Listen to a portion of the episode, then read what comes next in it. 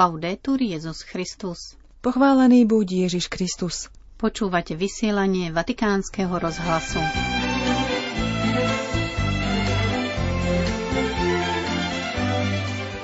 O Božom dare manželstva dnes hovoril pápež František pri stretnutí so sudcami rímskej roty. Nová poštová známka pripomenie mesačné výročie smrti emeritného pápeža Benedikta XVI. Svetý Otec sa už v útorok vydá na svoju 40. apoštolskú cestu. Priblížime si jej prvú etapu, Konžskú demokratickú republiku.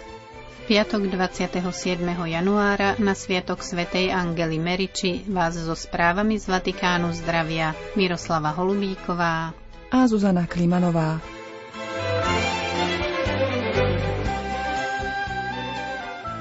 Vatikán. V dnešný Medzinárodný deň pamiatky obetí holokaustu rozoslal pápež František cez sociálnu sieť Twitter nasledujúci odkaz.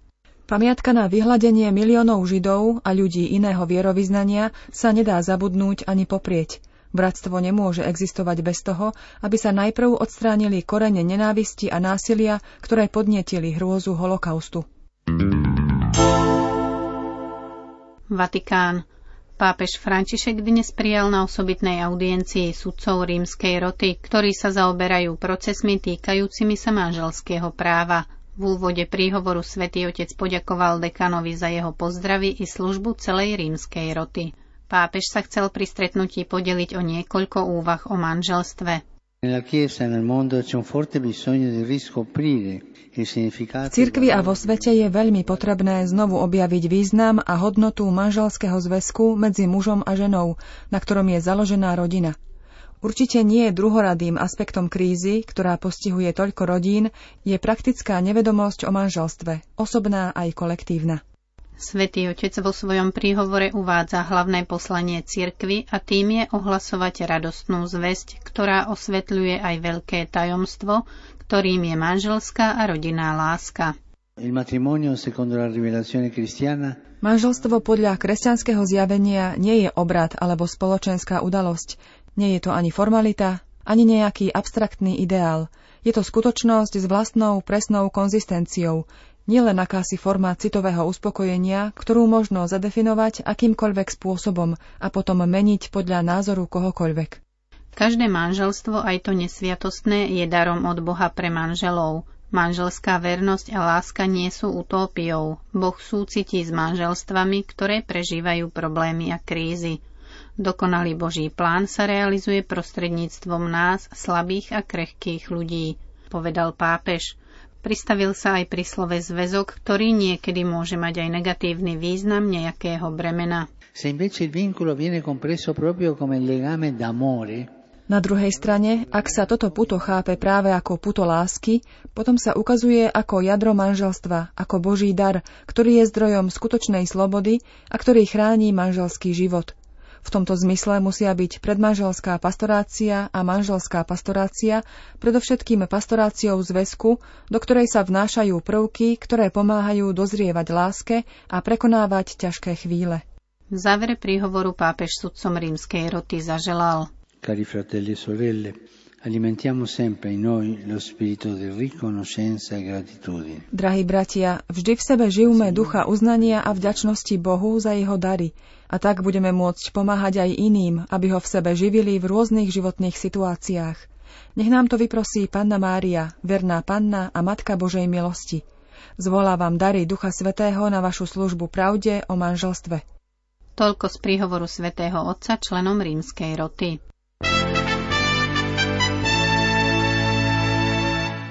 Vatikán.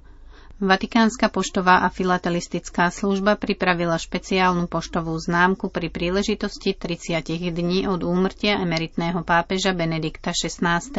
Známka bude vydaná 31. januára 2023. Ako sa uvádza v komunike Vatikánskej filatelistickej služby, vydanie známky na pamiatku emeritného pápeža Benedikta XVI. má byť prejavom vďačnosti voči zosnulému pápežovi. Štvorfarebná poštová známka je inšpirovaná grafickým návrhom zloženým z náhrobného kameňa hrobky zosnulého pápeža Benedikta XVI. vo vatikánskych kryptách a štítu tvoriaceho jeho erb. Bude mať hodnotu 1,25 euro a od 31. januára do 1. februára bude vo vatikánskej pošte Arco delle Campane možné získať i špeciálnu pečiatku.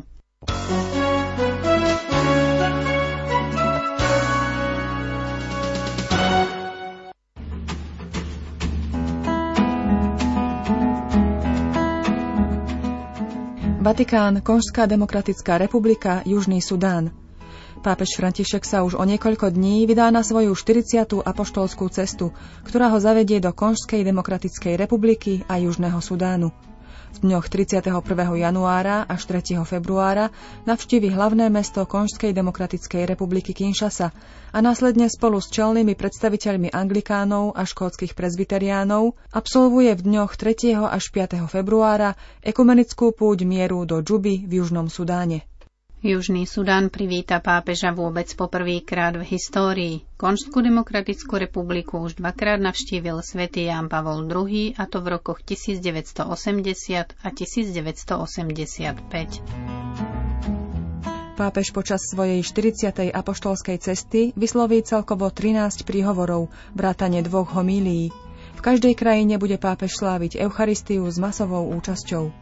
Táto apoštolská cesta do Afriky bola plánovaná už v júli minulého roku, no pre zdravotné problémy s kolenom ju bol pápež František nútený odložiť.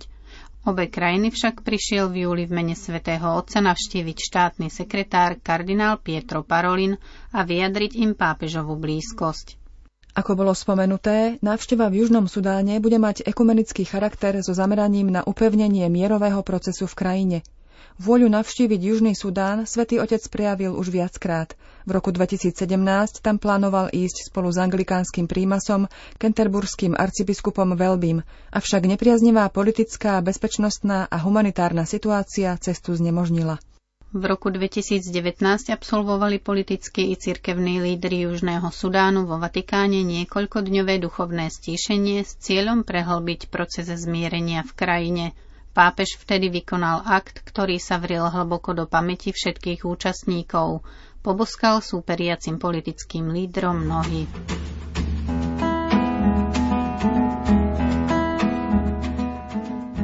Prvou zastávkou pápežovej cesty od útorka 31. januára do piatka 3. februára bude Konžská demokratická republika, ležiaca v strednej časti Afriky. Ide o druhú najrozľahlejšiu krajinu kontinentu. Rozlohu má 4 krát väčšiu než Francúzsko.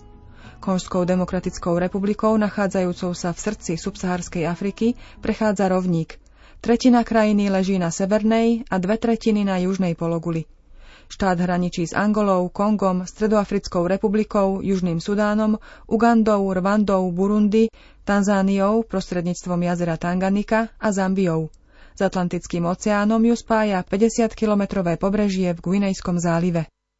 Táto viac než 100 miliónová krajina je najľudnatejšou frankofónnou krajinou sveta. Ide o bývalú belgickú kolóniu. V Konžskej demokratickej republike žije vyše 200 etník a 450 kmeňov, pričom najväčšou skupinou je Bantu. Z hľadiska náboženstva 90% obyvateľstva je kresťanov, z toho 30 katolíkov, 10% tvoria moslimovia a rovnako 10% kimbanguisti. Ide o nové kresťanské hnutie založené v roku 1921 konžanom Simonom Kimbangu. Krajina získala nezávislosť od Belgicka v roku 1960 avšak aj naďalej trpela dôsledkami koloniálnej éry a striedali sa v nej autoritárske režimy i vnútorné krvavé konflikty a masakre, späté s obrovským minerálnym a prírodným bohatstvom krajiny. Do konfliktov zasahovalo aj zahraničie i európske ťažobné spoločnosti. V rokoch 1971 až 1997 sa krajina nazývala Zair. Z tamojších konfliktov spomeňme tzv. druhú konžskú vojnu od roku 1998 do 2003, nazývanú aj Veľká africká vojna, do ktorej bolo zapojených 8 štátov a 25 ozbrojených skupín. Po roku 2006 opäť vypukla občianská vojna, ktorá vyvolala i etnické konflikty, osobitne vo východných provinciách Severné a Južné Kivu, Ituri a Katanga. Ide o regióny bohaté na nerastné suroviny, osobitne na kobalt a lítium, vyhľadávané na jednej strane nadnárodnými spoločnosťami, na druhej strane i ozbrojenými skupinami, ktoré so surovinami nelegálne obchodujú a na ich ťažbu využívajú i deti. Konžská demokratická republika je vo svetovom rebríčku využívania detskej práce na 8. mieste poslednom období v oblasti pribudli aj džihadistické skupiny napojené na ISIS, ktoré využívajú chaos v regióne a znásobujú svoje útoky. Aj skupiny z Rwandy a Ugandy ťažia zisk z nestability v regióne, čo im umožňuje získavať koltán, nazývaný aj sivé zlato. Je to veľmi žiadaná surovina obsahujúca nerasty používané na výrobu súčastí mobilov či počítačov a je využívaná aj vo vesmírnom priemysle i v zbrojárskych systémoch. Civilisti sú počas konfliktov ohrozovaní nielen zbraňami, ale aj prostredníctvom sexuálneho násilia, ktoré nedokázali zastaviť ani mierové misie OSN. Obyvatelia krajiny trpia okrem vojny, korupcie a chudoby aj epidémiami. V roku 2018 to bola napríklad epidémia eboli a neskôr COVID-19. Krajinu v tomto roku čakajú prezidentské voľby.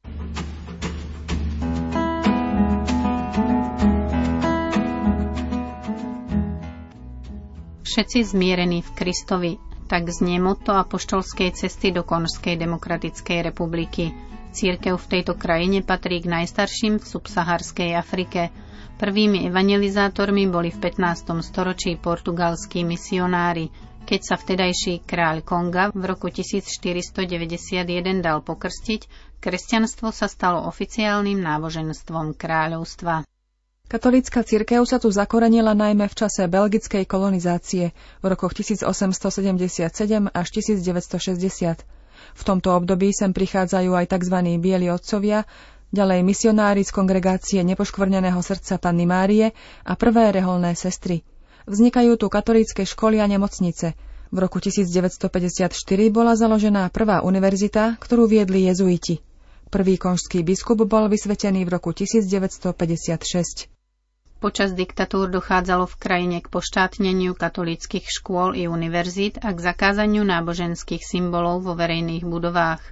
Krajinu dvakrát navštívil pápež svätý Jan Pavol II najprv v roku 1980 pri príležitosti z tého výročia evangelizácie krajiny a v roku 1985 pri blahorečení reholníčky Anuarite Nengapety nazývanej Sveta Agnesa Afriky. V roku 1996 bol zabitý arcibiskup Bukavu jezuita Christof Munzihirva za svoju pomoc utečencom a odsúdenie nespravodlivostí a vojenských plánov v oblasti Veľkých jazier. I napriek spoločenským problémom je cirkev v Konžskej demokratickej republike jednou z najplodnejších v Afrike. Počet veriacich tu stále vzrastá. Pôsobí tu vyše 6 tisíc kňazov, z toho 4 tisíc je dieceznych. Okrem nich je tu aj veľký počet kňazov, misionárov, fidei donum. Prítomných je tu aj približne 11 tisíc reholníkov a reholníčok a vyše 4 tisíc bohoslovcov. Množstvo laikov je zapojených do apoštolátov v rámci rozličných združení a hnutí. Cirkev v Konžskej demokratickej republike je rozdelená do 48 cirkevných oblastí a pôsobí tu 62 biskupov. Církev pomáha najmä v oblasti vzdelávania a zdravotnej starostlivosti, no snaží sa tiež vychovávať občanov k hodnotám pokoja a demokracie. Pápež František mal pôvodne v pláne navštíviť aj sužovaný región Severné Kivu, aby sa stretol s obeťami násilia.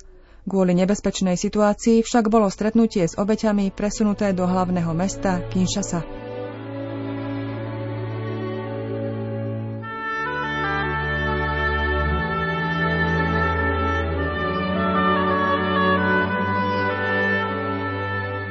Milí poslucháči, do počutia zajtra.